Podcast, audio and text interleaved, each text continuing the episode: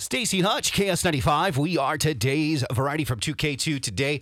Let's do it. Let's do jacked up person of the day. Okay, this is the dumbest thing ever. Dumbest. Well, I don't know. Like if she wins, I'm doing it. You better not. Oh, come on. If she wins, you're doing it. Hmm, I probably won't. Well, unless I get well. Yeah, well, if you get millions, you'd do it. I, well, you won't get millions. Okay. I, well, unless I am awarded some of the product, then I'd be excited. But anyway, Kellogg's is being taken to court over one of its popular breakfast items. Here's the problem the company is accused of false advertising, and it's regarding its frosted strawberry Pop Tarts, the delicious Pop Tart.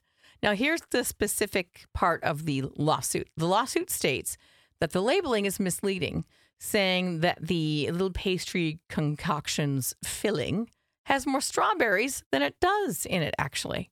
So the plaintiff is a woman who's reportedly seeking $5 million in damages. $5 million!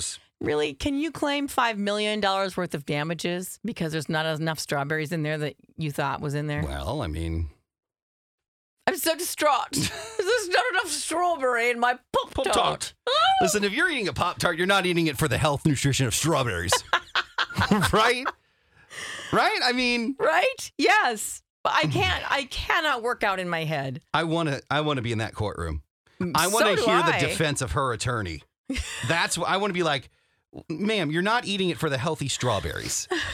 Because first off, there's you know how much sugar's in those strawberries? And That's probably ingredient number one. And by the way, do you think they're actually strawberries? Well, that's probably why she's suing. She's like, I thought these were fresh strawberries. when I put it in the toaster, the strawberries did not get juicy and plump.